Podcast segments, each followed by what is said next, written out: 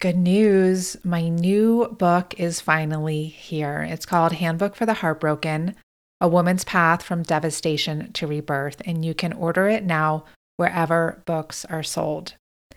I wrote this book after the five year span between 2016 and 2020 when I experienced serial heartbreaks that rocked literally every area of my life my health, relationships, money, career, social status, and even my very sense of self. And along the way, I really got to experience firsthand how dysfunctional our culture's relationship is to loss. I saw how we live in a heartbreak illiterate world that's obsessed with success and shackled with isolation and ignorant of how valuable our suffering can be for our growth and our evolution not only as individuals, but also as a collective. So, this book expands the conversation around loss beyond just breakups and bereavement, although we definitely cover those too, in order to include falls from grace of all kinds personal, professional, and collective. So, whether you're experiencing hardship now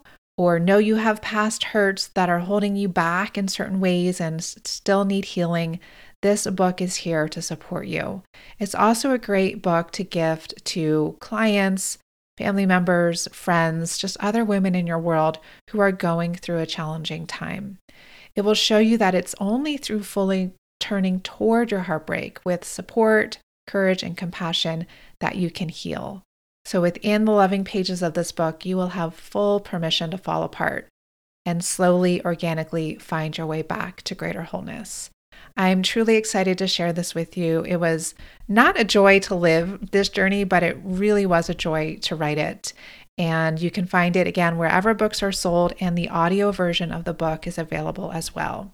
If you would like some gifts to accompany you on your heartbreak journey, you can get those at handbookfortheheartbroken.com. Those are free. Whenever you order books, you can just send in your invoice or your receipt, and we'll send you those accompanying gifts. Enjoy. So it's always in my head is that I'm not just working out with one, I'm not working with eating disorders. Uh, I'm not working with alcoholism. I'm working with a person that has three sets of parts and they're all suffering. Welcome to Herself, an internal family systems and women's spirituality podcast, and a space for you to come home to your innate wholeness and wisdom. You're in the right place if you're devoted to showing up for not only your outer, but also your inner life with courage and compassion. And if you feel inspired to do that in the good company of other women who are also committed to cultivating greater and greater levels of inner peace and outer fulfillment. I'm your host, Sara Avant Stover, the author of three books a certified internal family systems practitioner, and a pioneering teacher of women's spirituality for the past 24 years and counting. Here, we explore all different facets of a woman's spiritual and healing journey, both the pretty and the not so pretty parts. And we do this through wisdom talks, practical guidance for navigating the ups and downs of our paths with more grace and gusto and conversations with other inspiring wayfinders. Above all, if you're here, you know that your continued deepening also serves the healing of our world. I'm happy you're here. Let's dive in. Hello, friends. Welcome back. And before we move on to today's episode, I just wanted to share a brief personal update I shared a little bit about just some new things that are coming into being, coming alive in my life and my work.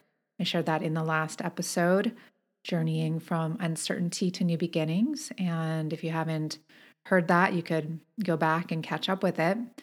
But I wanted to share that I'm in right now, by the time you're hearing this, just the final few days of finishing up my new book.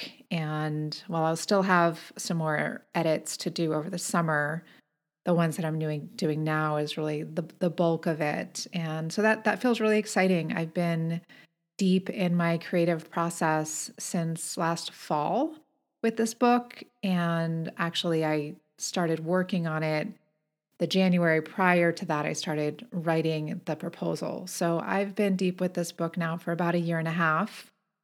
And I announced to my email community a couple of weeks ago the name of it because this is coming out next year on May 7th, 2024. It'll be published by Sounds True. And the title is Handbook for the Heartbroken A Woman's Path from Devastation to Rebirth. It has, like my other books, a memoir component, but this this one has even more of a memoir component. It has a lot of personal stories, particularly around serial heartbreaks that I experienced from about 2015, 2016 to 2020.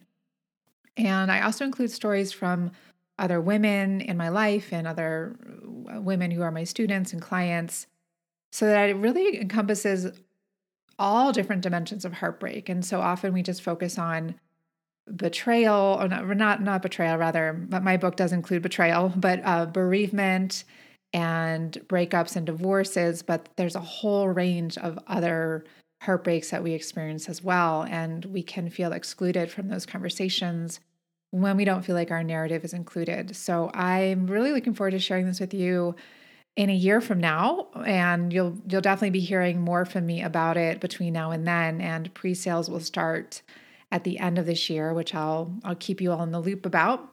Uh, but this book also has a strong IFS component as well. And for those of you who've been here for a while, you know that we're we are talking more about internal family systems here. And this spring, we've actually been having an IFS interview series where I share conversations with a few IFS trainers to help us to better understand and in turn to heal what we can feel to be challenging parts of ourselves that we feel could be holding us back from experiencing the lives that that we want to be living.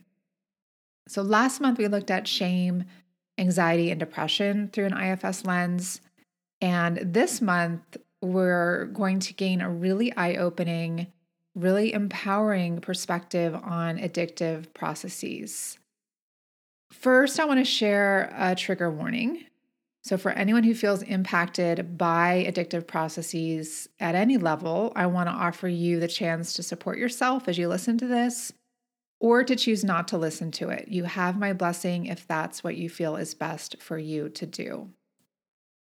And for those who do feel open to listening, I felt like a huge light bulb went off for me and that a huge weight was lifted off of me when I first learned this map of addictive processes from internal family systems many years ago. And I've many of you know my story. I, I share I share about it in this episode as well in my books, but I have struggled with addictions like bulimia and anorexia and uh, cigarette smoking at different times in my life. There was also addiction in my childhood home, um, different times in my life when I was younger, workaholism, exercise. So this is this is no stranger to me and so you can see how when I eh, maybe you can understand how when I learned this particular map of addictive processes it just it it gave me a sense of possibility like oh I can finally understand this what's happening inside of me that feels so mystifying and felt like I just couldn't couldn't no matter how hard I tried I couldn't heal it I couldn't get to the root of it and IFS is ultimately what allowed me to do both of those things. And now I support many women who are in various kinds of addictive processes and helping them with this same path. So, this gives us a really countercultural way of looking at things that are often very taboo. And it normalizes them, it humanizes them, it destigmatizes them, which we all know are really crucial aspects to healing anything. We, we need to embrace it, we need to understand it, we need to, to even love it or to feel a sense of friendliness towards it. And also, I want to acknowledge that words like addiction and addict can carry so much weight in our culture. And I invite you instead to look at this as an addictive process and to recognize that we all experience addictive processes, and sometimes they're more extreme than others.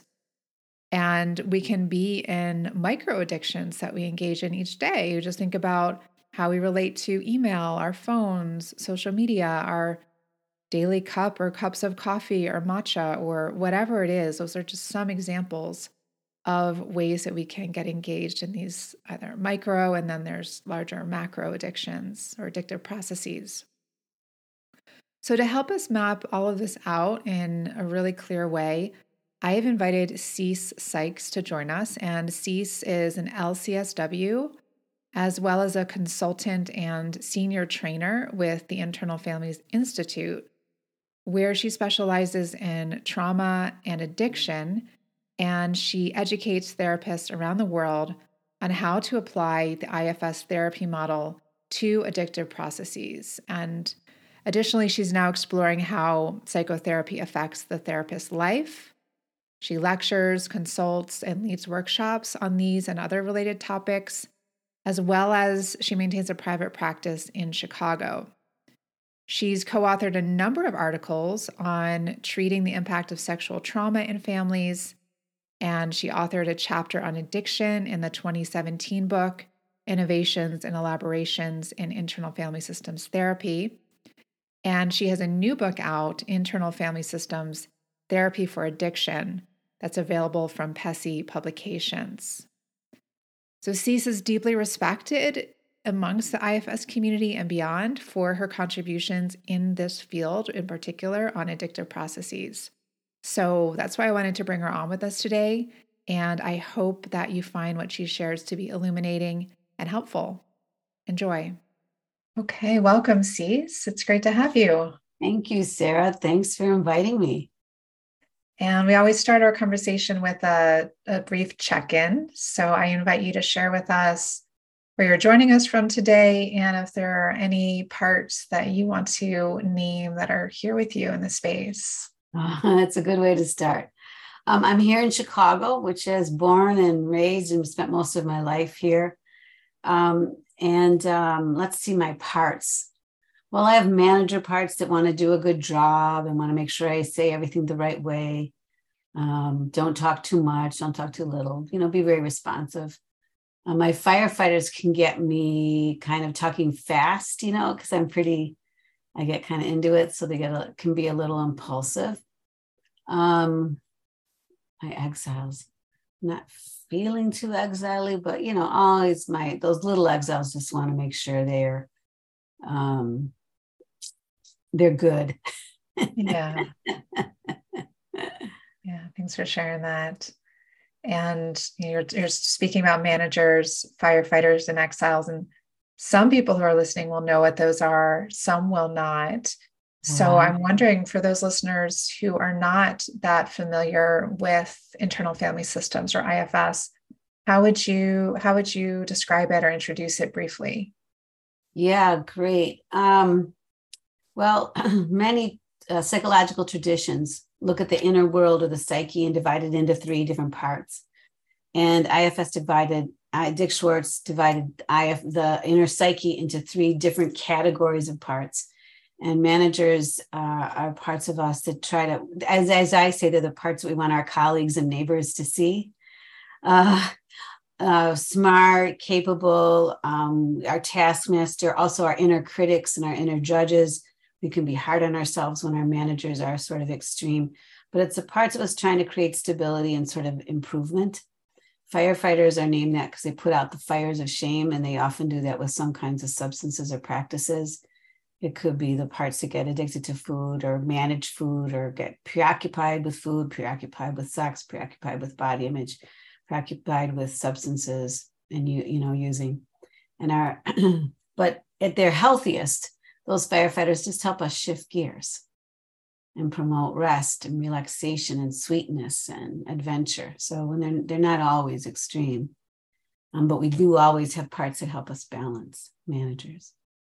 And our little exiles are just our vulnerability, our shared humanity, how we all have sensitivity and have the capacity to be hurt, you know, and that we never want to lose that. We don't want to be burdened by it, but we also, it's our humanity, be sensitive trusting, open hearted, carefree, playful.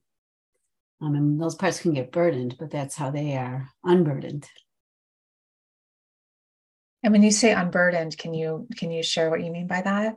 Yeah, that's more IFS language, isn't it? uh, how much that's that's infiltrated my speech. same here, same here. Yeah, so true, Sarah. So when I I would say is that if we all of us go through childhood not with not receiving perfect attunement, and um, for some of us, uh, early experiences uh, in growing up were far less than nurturing and may have been exploitative um, may have been emotionally painful. There may have been abandonment, loss through divorce, through people dying, through people just leaving a family, uh, losing family members, um, to different kinds of uh, substances, substance use, or mental illness. So when we've gone through that as children and we don't really have any help understanding that and and under, work supporting our emotions, uh, we tend to sort of internalize those emotions, internalize some beliefs about ourselves, and then it was in other psychological things, repress it or put it on the back burner, and then try to function without being so vulnerable in the public world and in the public sphere. If your curiosity is piqued by listening to today's conversation with Cece, I want to invite you to take this deeper with me. At the end of this month, starting on May 31st, I am leading something called the Inner Critic Cure. It's a four day women's immersion to help us to transform and heal the negative voices in our heads. And these protective parts of us are often involved in these addictive processes that we're talking about today.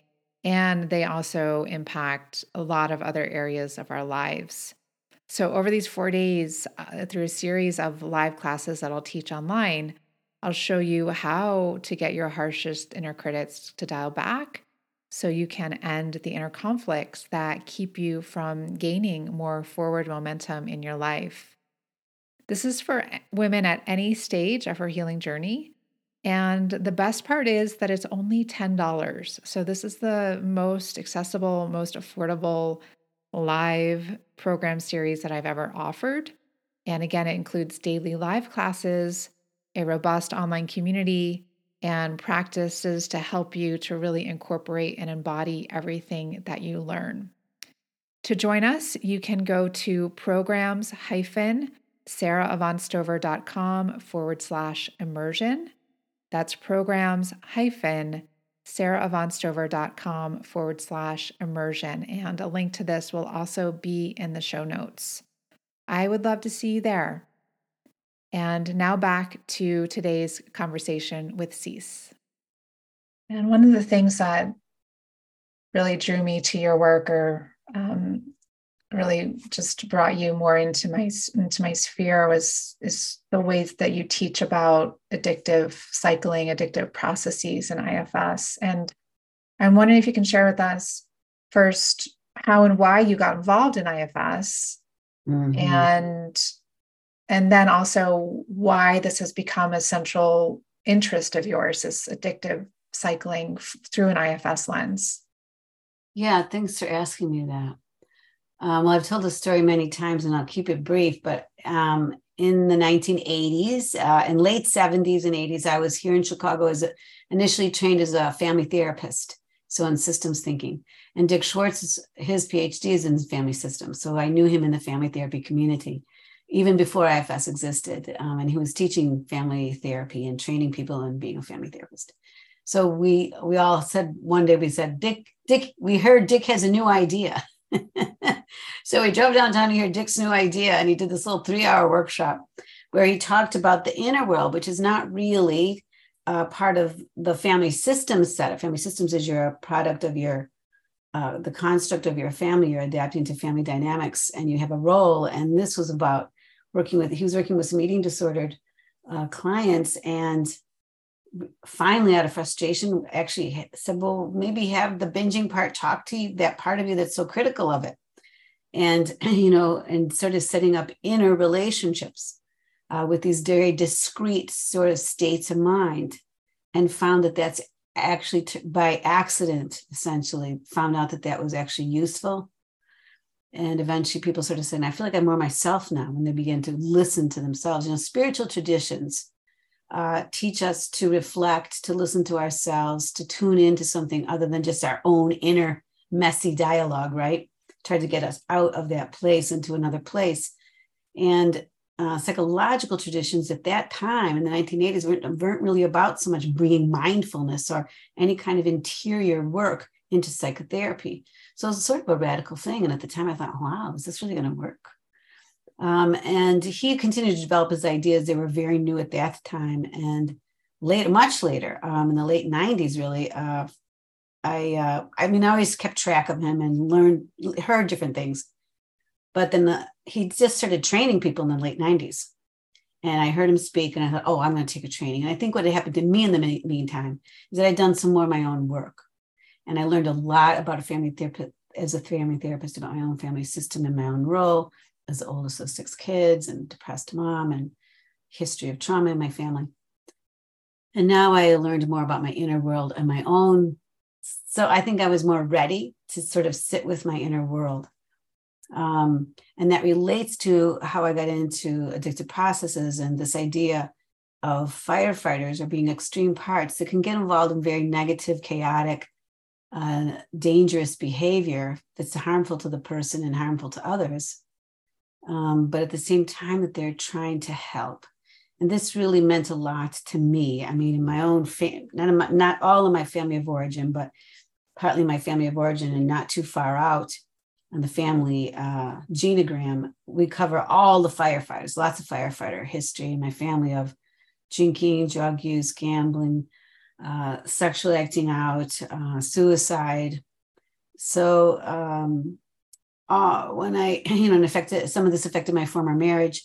So really hearing how these parts that look pretty dangerous, pretty hurtful, have hurt people, are committed or look addicted to hurting themselves and others, how to understand that and how to feel the complexity toward the person with all that going on. I think, in a way, it's been my life's journey, you know, is to really look at that. And um, when I was working with as a family systems therapist, I worked with a lot of trauma, and they were always working with primarily sexual abuse survivors, men and women, who have been exploited and abandoned and um, traumatized uh, in, in their childhoods and perhaps going on and on. And the complexity of how they saw the person who exploited them, the people who were there and witnessed but weren't able to protect them or didn't protect them, just the complexity. It all prepared me um, for this. Many people I worked with talked about, and it was commonly talked about at that time, to your inner child. So the idea that we have something interior that holds old memories, that there's more to us than we put out in the world, I think has been around for a while. But IFS gave me a way to utilize that. And I got him when I first heard um, these conversations about firefighters, I wept. I just felt like, okay, all right, I get that now. That makes sense to me and the desire of that person to be better, but also the inability of them to be better immediately without help. So I was immediately fascinated with that aspect of the work and wrote an article at the time called Why I Love My Firefighters was the first thing I ever wrote. And that was over 20 years ago about the fact that firefighters have a healthy role in the system as well. And when people, you know, even, and it's a universal, that we all have firefighters. We all have managers, we all have exams.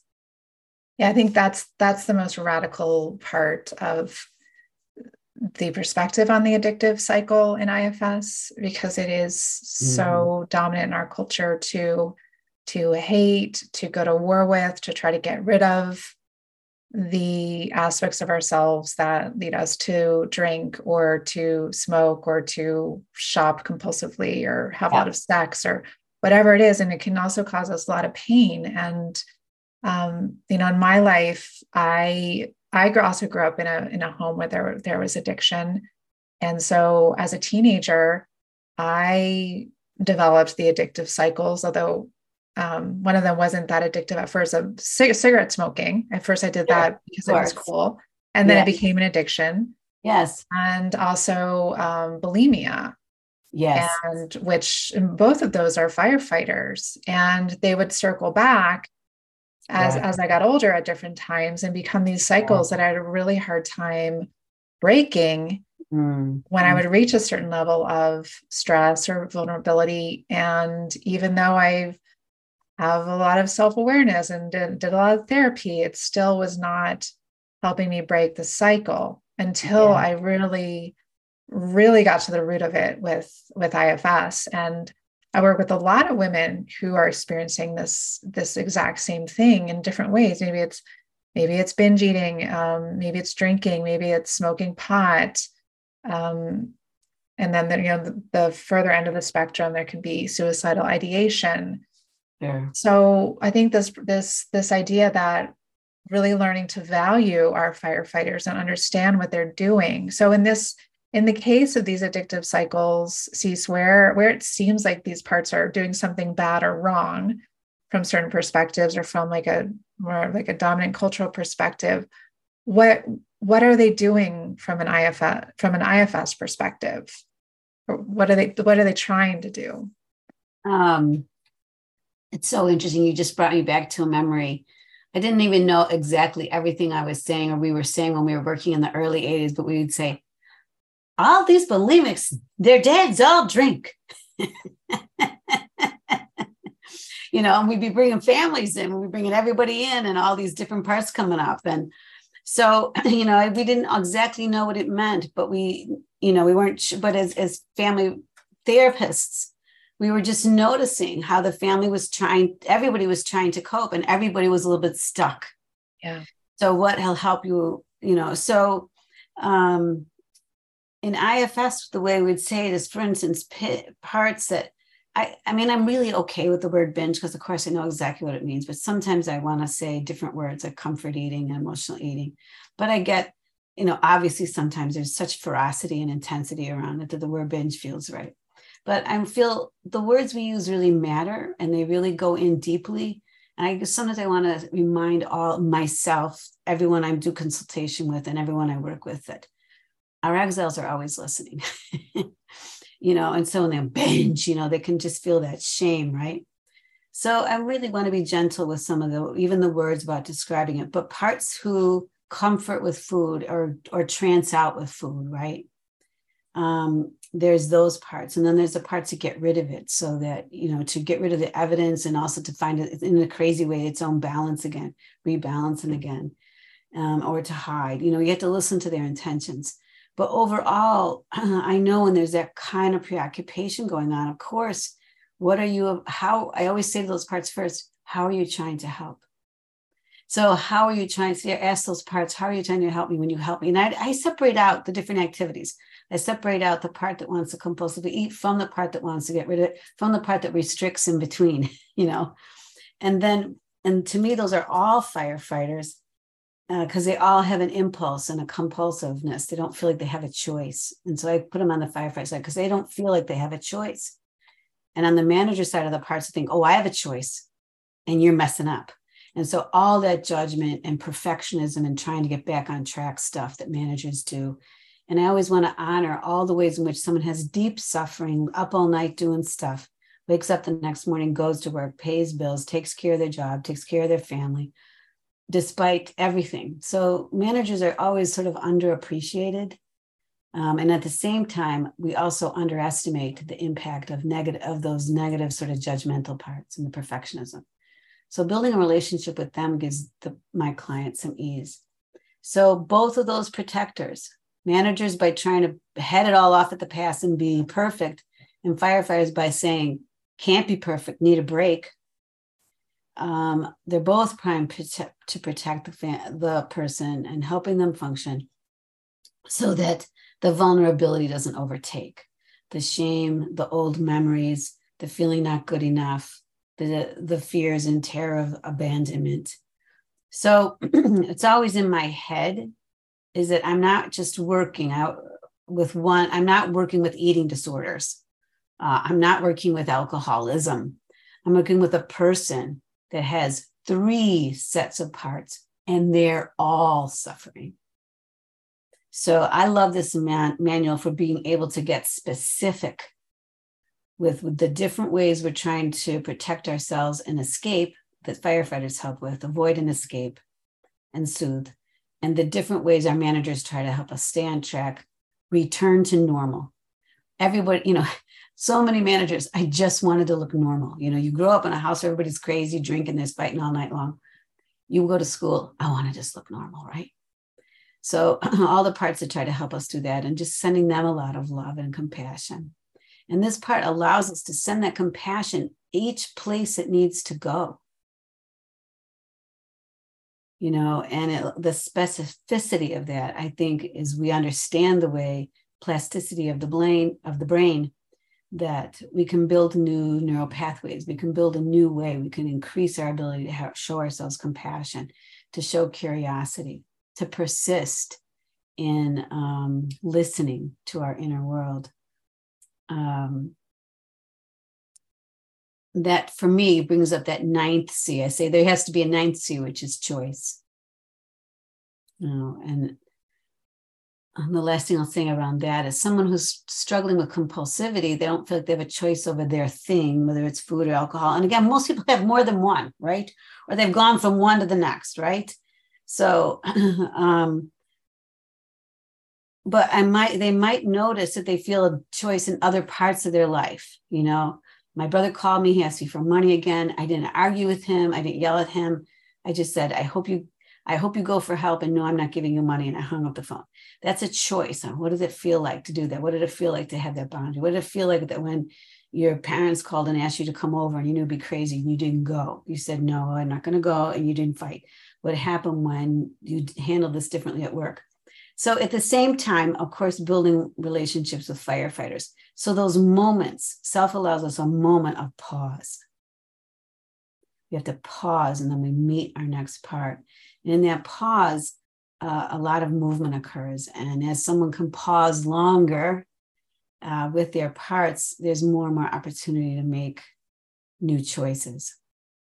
Um, Is, can you speak to just um, briefly define what self is in IFS? And you mentioned choice as the ninth C. Can you just briefly mention the other eight C's? Right there, I go again. There's my I'm putting out my IFS. Um, so in IFS, there's three base that we the psyche's developed and you know divided into three parts. Um, and then it's also the what's different about this model is this idea that we can help clients when we help them identify uh, their parts um, that when we know when we notice and pay attention to our parts there's an easing or a regulation that happens someone comes in anxious and we welcome their anxiety and listen to it they feel a little less anxious self being the place inside for the somatic type people it's it's that place where you're sort of in your window of tolerance where you're feeling kind of regulated for polyvagal or somatic experiencing or sensorimotor. Um, another way to think, people neurodiverse, they might, some of these words don't make sense, but to feel regulated, to feel calm, to feel even handed, those are words. Also, the ability to notice. I always say self equals awareness.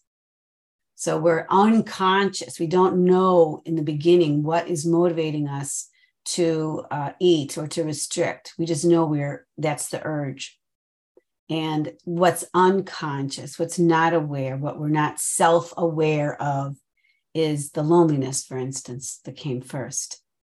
So when in IFS, where we say that everyone has a self, they have the capacity to feel regulated, uh, to feel um, curious, and to begin to notice uh, their inner world and notice the external world with more clarity also. Yeah. So, what I'm hearing you say in terms of one is looking at herself and an addictive cycle that she is currently in or has been in the past is first just noticing these three aspects of the psyche the firefighter yeah the the manager and yeah. the exiled parts and to see that th- these are all in pain they're all they're all needing support and also to ask how are they trying to help how are they trying to help and then to bring that um, that pause or that that ninth Yeah. that choice from that more calm, regulated center, if possible, to start to relate to them. the first choice is to choose a part, find and focus. That's a choice. What parts do I want to find? And so it's sort of training you to find and to focus right there. Just to learn to focus internally is that first, the first bit of IFS.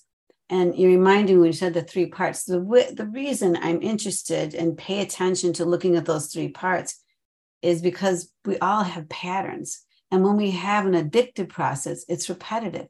So we actually operate in very similar patterns throughout a day or throughout a week. And we, so that when I help my clients start to look at, they start tracking, okay, what happened when I felt the urge to use, and then what happened, and then what happened, and then going back, what happened before that in my day. And they track different events and then they connect what emotions were coming up in those events. They begin to see the pattern. Oh my God, I had oh, there I was lonely and then, or oh, there I was being critical again on myself. So they begin to have awareness of their patterns, and we don't have to find. Sometimes we can't see the forest for the trees. Sometimes we see people I do consultation with, all they see is parts. I say, no, look at patterns. You have chunked those parts into uh, their categories, and you can start to see when I'm soothing, escaping, when I'm feeling vulnerable, and how I try to get back on track. And then when that doesn't work, how I feel vulnerable or bad again, and then how, try to soothe again. So these are actual patterns that we all can relate to. The universality of this is is there anybody who doesn't know the experience of having a, a an activity or a practice, a thing they're doing in their life that they try to work on and get different that they're not entirely okay with and they don't have other parts of them that get preoccupied with fixing it. This is a universal experience, I think, for most of us. And this is how it evolved that we have these three parts. And when we're busy trying to decide whether or not leave or stay, do this, do that, we're not noticing our vulnerability, what's underneath. And we're trained not to notice it. I think our culture helps us not be vulnerable, never let them see a sweat.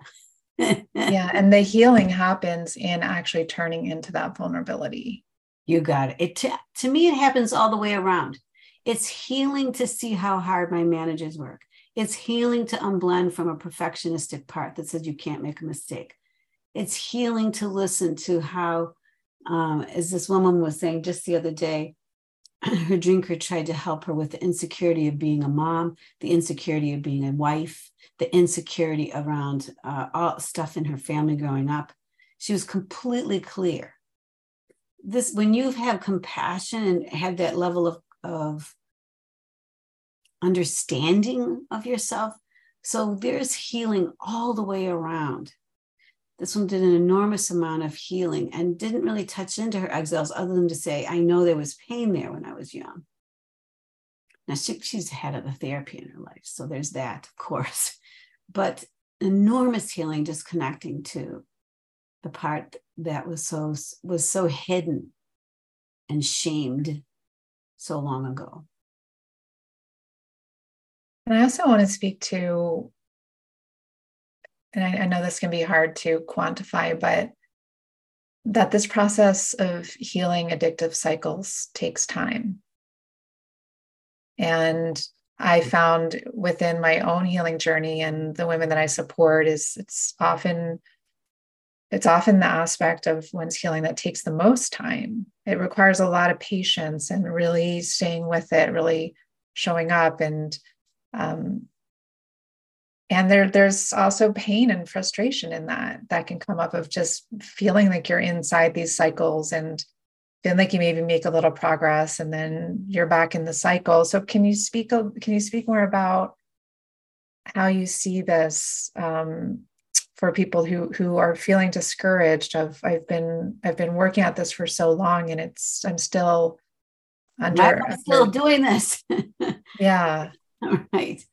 Um, I, you know, thanks for asking that. And that's why I really, I hardly ever, I don't like to use the word addict. You know, if my client wants to use it, I'm okay with that. But I want to say what I really like to identify the behavior I think the word is there's a lot of stigma attached to it, a lot of stigma uh, and assumptions around the word addiction. Even you know, we keep trying to find new words, disordered eating, eating disorder. We try to find new words, and we are always trying to find less stigma, substance use. Um, so when I'm thinking about this, I, I also I just sort of try, even though it's a clunky phrase, addictive processes, so much more clunkier than addiction. I like to think of it as addictive process because there are ways in which those parts the my client tried to cope when they were six and four and 12 and 11 and 17 and there's ways little firefighters that came and you were you know just really honest. And i just so appreciated your journey around you know noticing that you wanted that you smoked when you were younger and then a different journey around bulimia and food and preoccupations there. And you know there were events in your life that left you vulnerable to really loving the feeling of how nicotine just snaps you to attention and feels better. So i always say what was missing that that felt so good right? So that was a process. And so i want to say to my clients i might say to them when was the first time you did anything that was risk taking so you know i hear about shoplifting or stealing beer out of refrigerators or laying with boys or laying with girls in the park. You know and the, you know just to help us have compassion for the fact that that vulnerability was was had to be managed for such a long time. So people might say like i had my first drink and i felt so much better and then i became an alcoholic. Now i say well what was feeling so bad? A lot of people have a drink but it doesn't doesn't do that much for them, as much for them you know? So but it did so much for you. Who was hurting? Who needed who inside needed that? Who needed to feel so much better? So that is a process that developed and so the healing process takes time too. So to go back to the other piece about what you're saying the other end of it is when we're working on it. Um, i always say uh, progress, not perfection. And I think that's a 12 step line, which is noticing how far I've come, not how far I have to go. I think that hopelessness, uh, and in particular around food, is really tough because we can't get away from food. We can quit some stuff. We can't quit, you know, nourishing ourselves. We need to nourish every day. So that sets up a decision tree every day of our lives around that. So for most people who are struggling to get control or trying to heal processes that have become compulsive, there are hopeless parts. And the thing about hopelessness is that in IFS, it is parts. So I always want to help my client get to know and unblend um, from hopelessness, from helplessness, from despair. Many times when we grew up with people who, ne- who never changed and in fact got worse rather than better, our hopelessness started really young. So in IFS, we can go towards those parts. We can help them. Uh, we have some healing processes around and helping people letting go of early pain that are very specific to this model. And that's all a part of the healing process as we move forward. And um, if something new happens, a new loss, a loss of a relationship, that hopelessness may come back.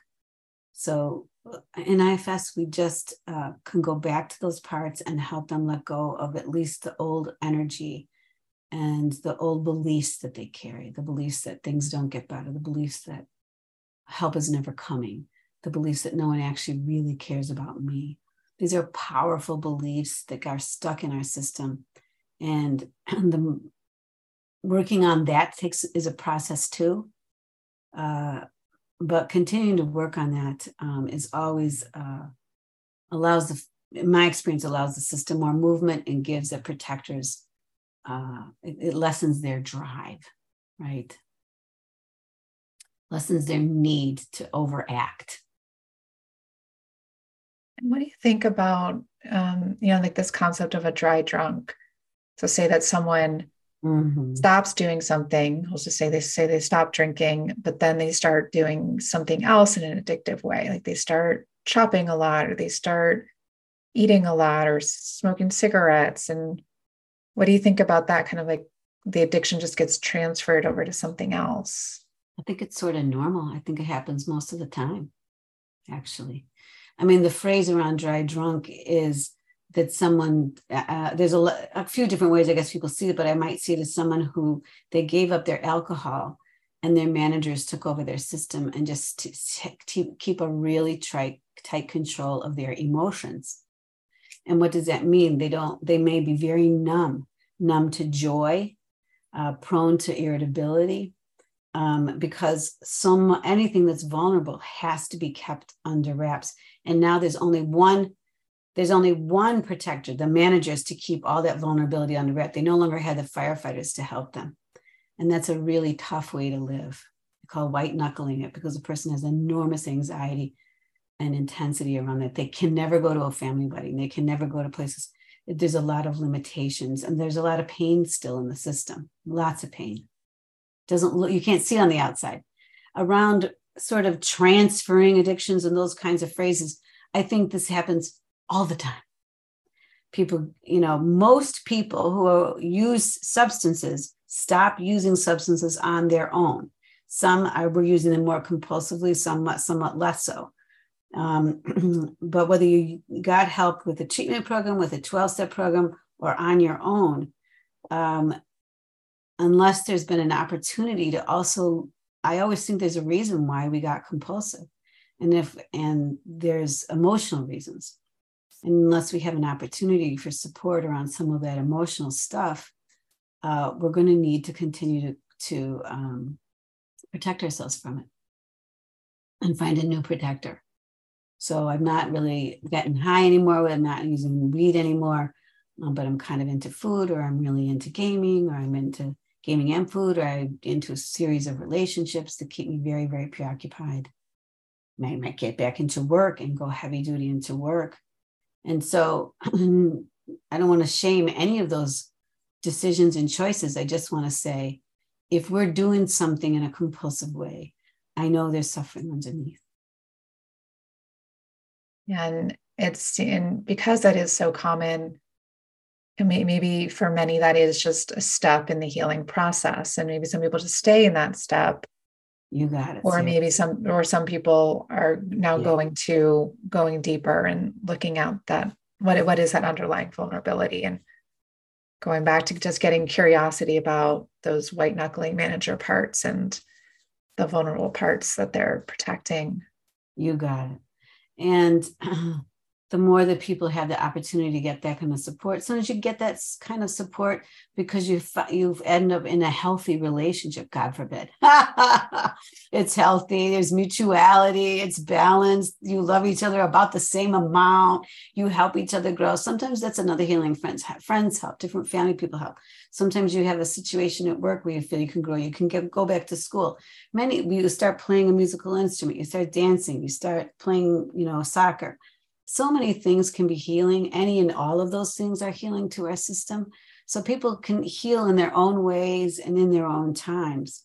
Um, but, you know, I guess that's what I mean by a process. So part of their process may be to give up, uh, you know, drugs and alcohol and just be preoccupied with food or, you know, have trouble with anger or be preoccupied with gaming um, or get really involved in caretaking.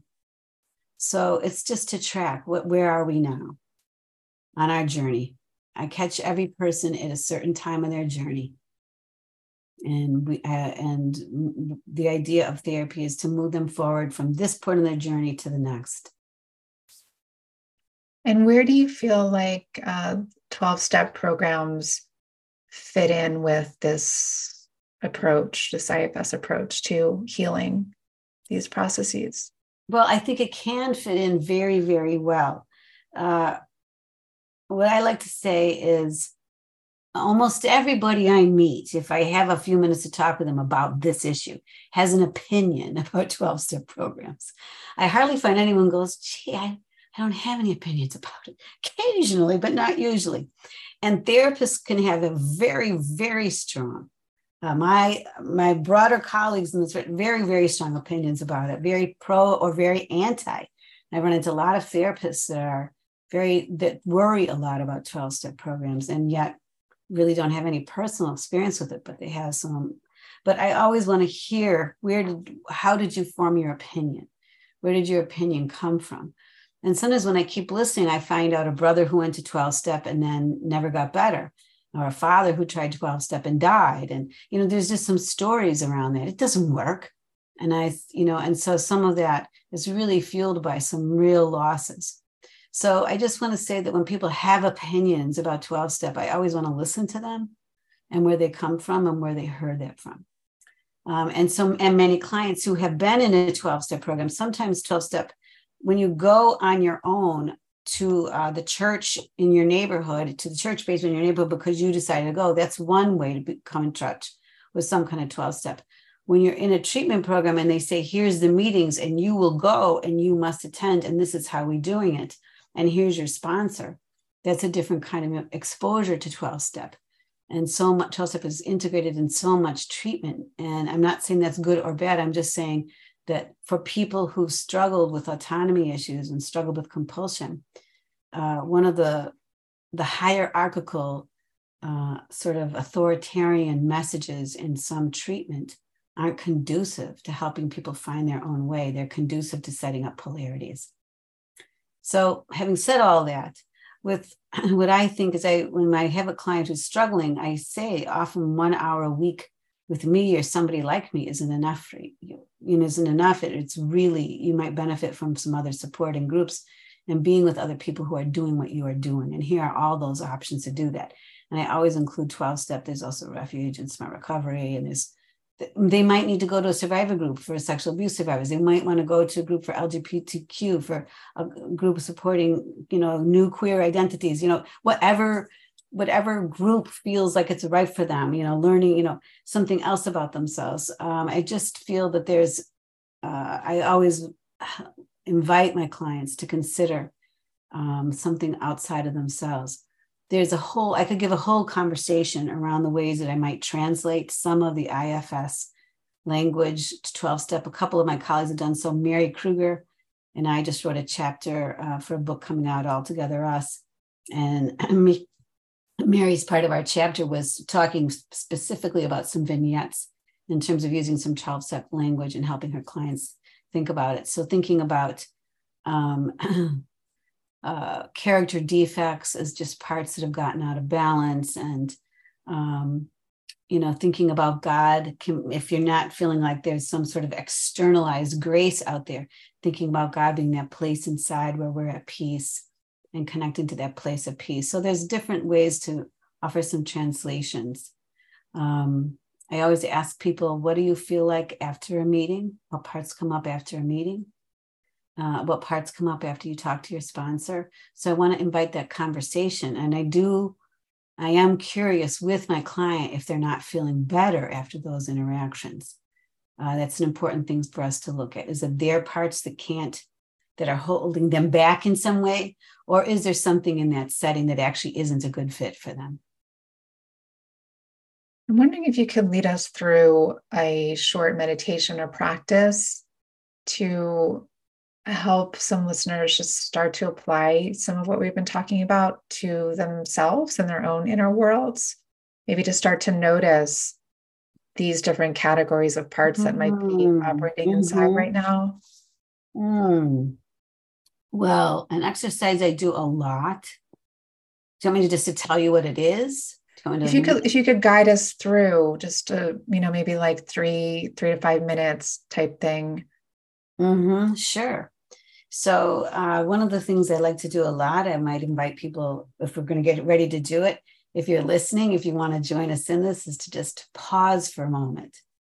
So, pause means you're no longer looking at the screen. Um, you're letting yourself close your eyes. You may be letting yourself move from your some chair to another chair or lay down. So, just noticing what happens when you stop one activity and shift to another activity. And maybe you want to take a breath in that shift and maybe another. Just breathing being one way we can uh, interact with our sympathetic nervous system. And just as you just maybe take a slightly deeper breath or a longer exhale, I invite you to choose uh, a firefighter. I might call it your favorite firefighter. That doesn't mean it has to be your one you've battled with the most. It can be something that's not harmful, eating ice cream. Although, right, somebody out there is having a part saying that's harmful, and I know that. but find a part that does something that some of your other parts aren't always thrilled about. They think you do it too long or too late at night, or spend too much money on it, or spend too much time. So just taking a moment to choose a soother, escaper, distractor part. And once you've chosen that part, I invite you to observe yourself, to engage in that activity, like you could watch yourself through a window or a one way mirror. So, watching yourself on the sofa with a drink and some food, and watching Netflix till three in the morning, watching yourself gaming, watching yourself cycling through some shopping stuff, whatever it is.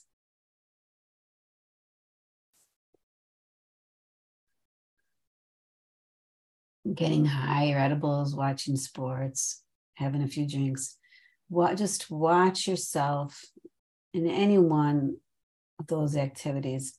And as you do that, watch the expression on your face. And are you, is your expression relaxed? Is it happy? Is it really, really focused? Is it sort of checked out and blank? Not a right or wrong, just just notice.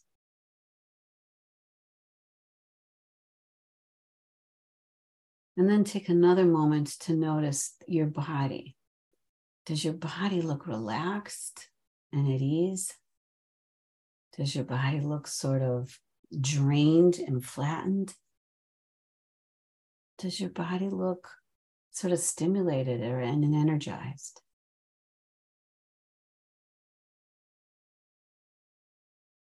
And then when you're ready, if this is okay for you, ask that part that's doing its thing, check it, helping you shift gears and check out a little bit. Ask it a little bit more. What else can you tell me about how you're trying to help me? And what are you afraid would happen if you couldn't help me like this? If you if never again could you help me this way?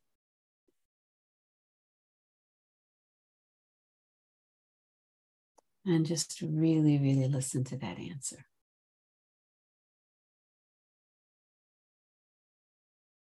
And you can ask, is there any other ways you're trying to help me?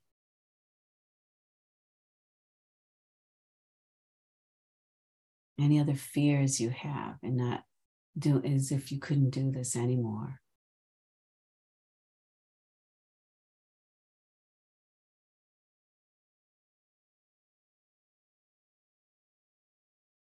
And then really listen and let the part know and reflect back to the part what you've heard.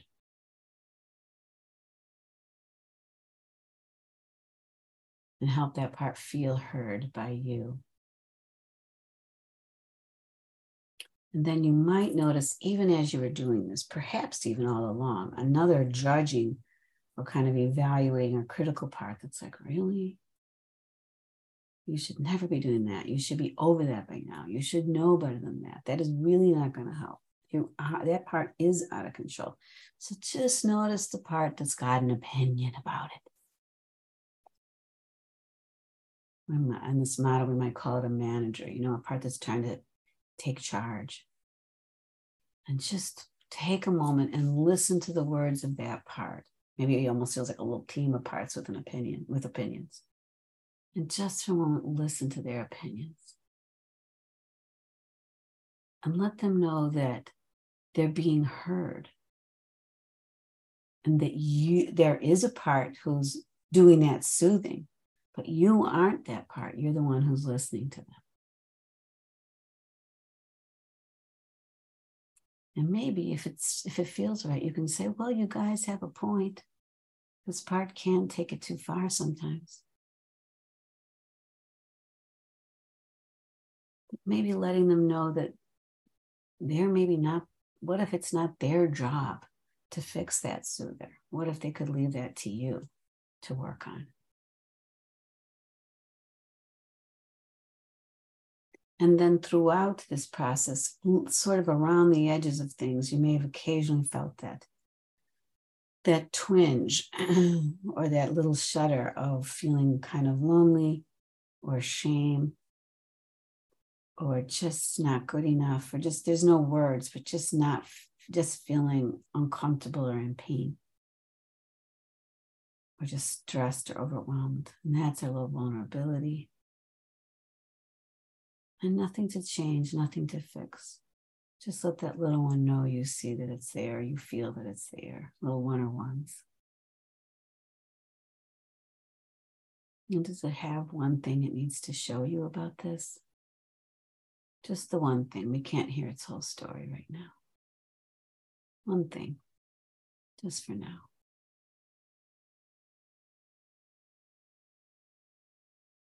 And let the little one know you hear it.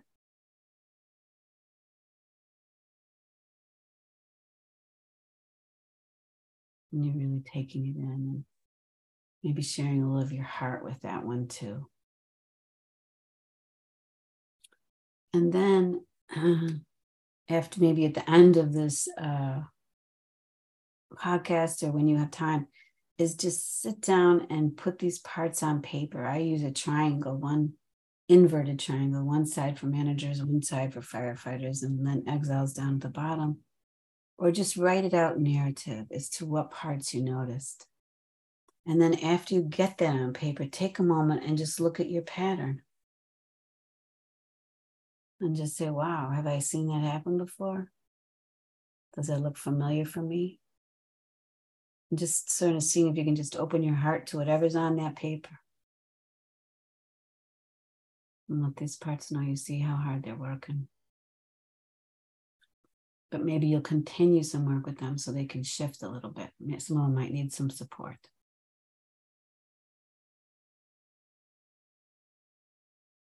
And just another big inhale, exhale if you can.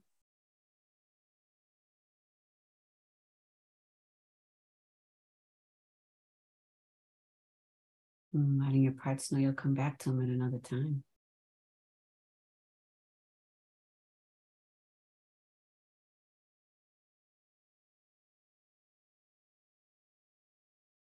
That was really helpful. Mm, good. You know, mm-hmm. you can do that at a, at a variety of paces, right? And in my workshops, I, I sometimes I spend all one day with, usually I spend all one day with just one side, one each side of the triangle, right? all day we go back to that but it's also really useful to look at the whole to look at the pattern does it feel like you don't have to get into it Sara but it feel like could it feel like you could see a little pattern or anything come up that you want to say anything about definitely. Yeah i um the the one that i worked with was around working. And yeah. it's i mean it's not it's not a huge it's not a gratefully right. i feel more relaxed around my addictive processes now but it's still a, like a micro process. And the part that kind of is like gets compulsive like we need to do this now. We need to fix this thing. And and then the yes. judges it like no like we we need to be more relaxed or we're not we said we weren't going to be online at this time and and then right. getting that curiosity well what's yeah what's at the edges of this like what are what are those feelings that are that are here that maybe don't have enough space because of this back and forth between these two parts. You got it exactly. We can't get to the vulnerability underneath while the back and forth's going on. Yeah. yeah. But right, even something as simple as work. I mean, obviously work isn't simple, but nothing it's not on the face of it, there's no harm. Right. But to look at it in the new ways. And for some of us, I'm not doesn't sound this way for you, but for some people, they ignore their bodies when they work, they ignore sleep, they work too hard, family relationships struggle, intimate relationships struggle. So, getting curious about any of our stuff that turns on and won't turn off. Yes. To me, it's all addictive process, and we all are familiar with it to some extent or another. It gives us all humility as clinicians when we're working with it. Definitely. Yeah. Yeah. I have a lot of compassion for my students and clients who are who are in these cycles really strongly because I've been there before and I know I know what it feels like. I know how hard it can be. Yeah, that's right. There's just a lot of suffering there. And that's great. You can bring your your journey though, that wisdom of your journey to them. That's wonderful.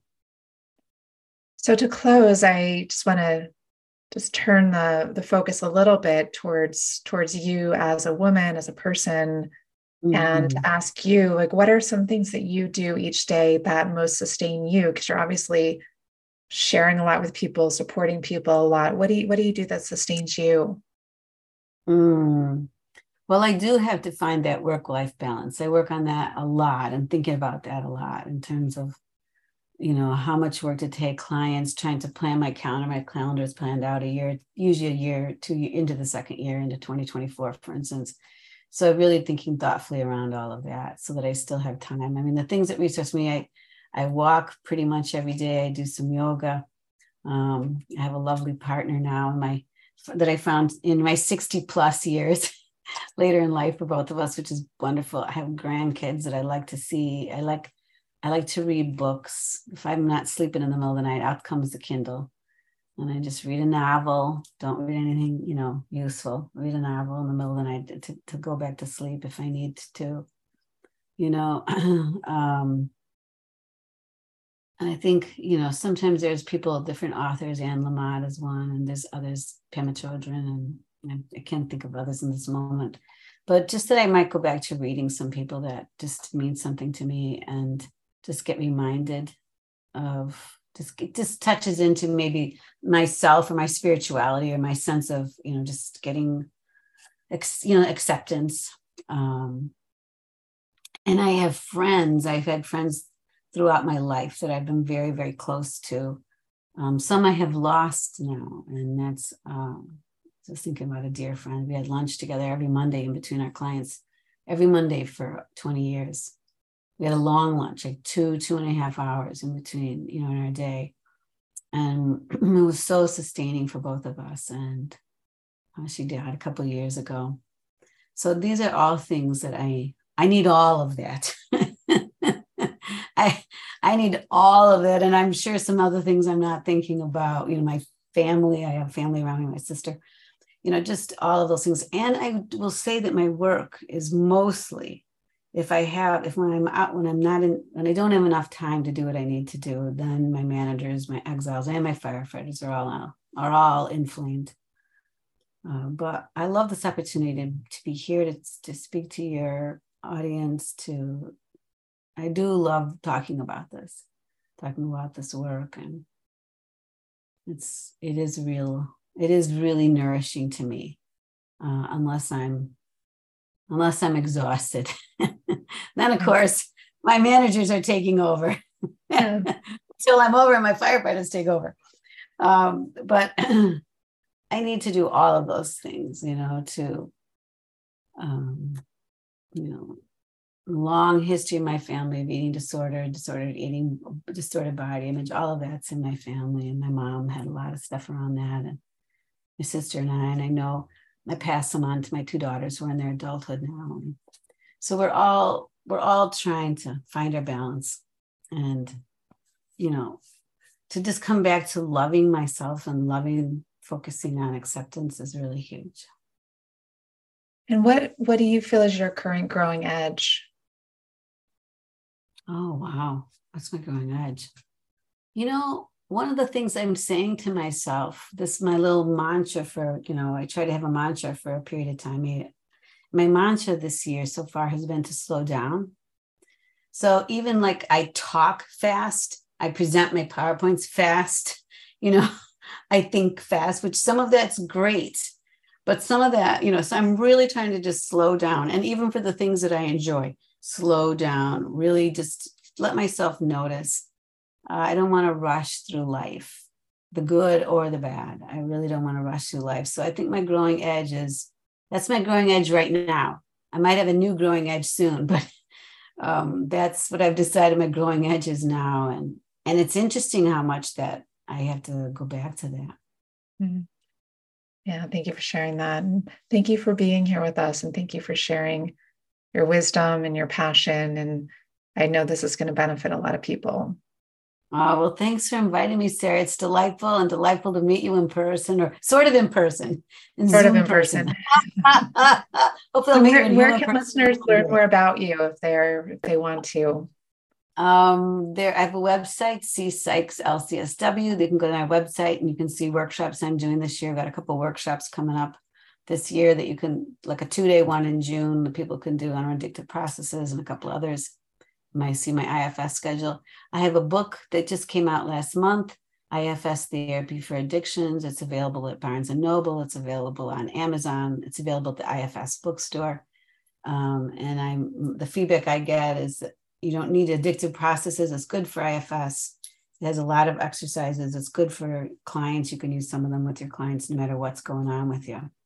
So it's just good systems approach. Um, so just uh, and I'm very grateful to Martha Sweezy, who's my main co-author, and then Dick, of course, for the foundation of the model he's provided. So there's that. Great. I'll put the links to both of those, your website and your book, in the show notes. I didn't realize that that book is here, but I, I look forward to to getting that. Yes, it's it's finally here, and I boy, is it good to be on the other side of that. yeah, yeah. Okay, thank you so much. Thank you, Sara. Bye bye. Thank you for joining me today for another episode of the Herself podcast. And thank you for taking the time to turn in and tend to yourself. This is a lifelong journey, and every little step we take matters. Along the way, I'm right here walking beside you, sharing my own twists and turns and what I learn from them as we go. If you enjoyed what you heard today, I invite you to go deeper with me by enrolling in my free course, Seven Habits of Whole Women. Just head over to saraavantstover.com, click on the link in the top right corner of the page, and the first day of this free seven day mini course will be sent to you right away. Inside, you'll discover simple things you can do to experience your wholeness more often, starting right now. And if you haven't already, I invite you to hit subscribe on this podcast so you don't miss future episodes. If you enjoyed your time here, I'd also be very grateful if you could take a moment to rate and review this podcast. That way, other women who might enjoy this can better find it too. Above all, keep going. I believe in you. And until next time, I'm sending you my heartfelt support.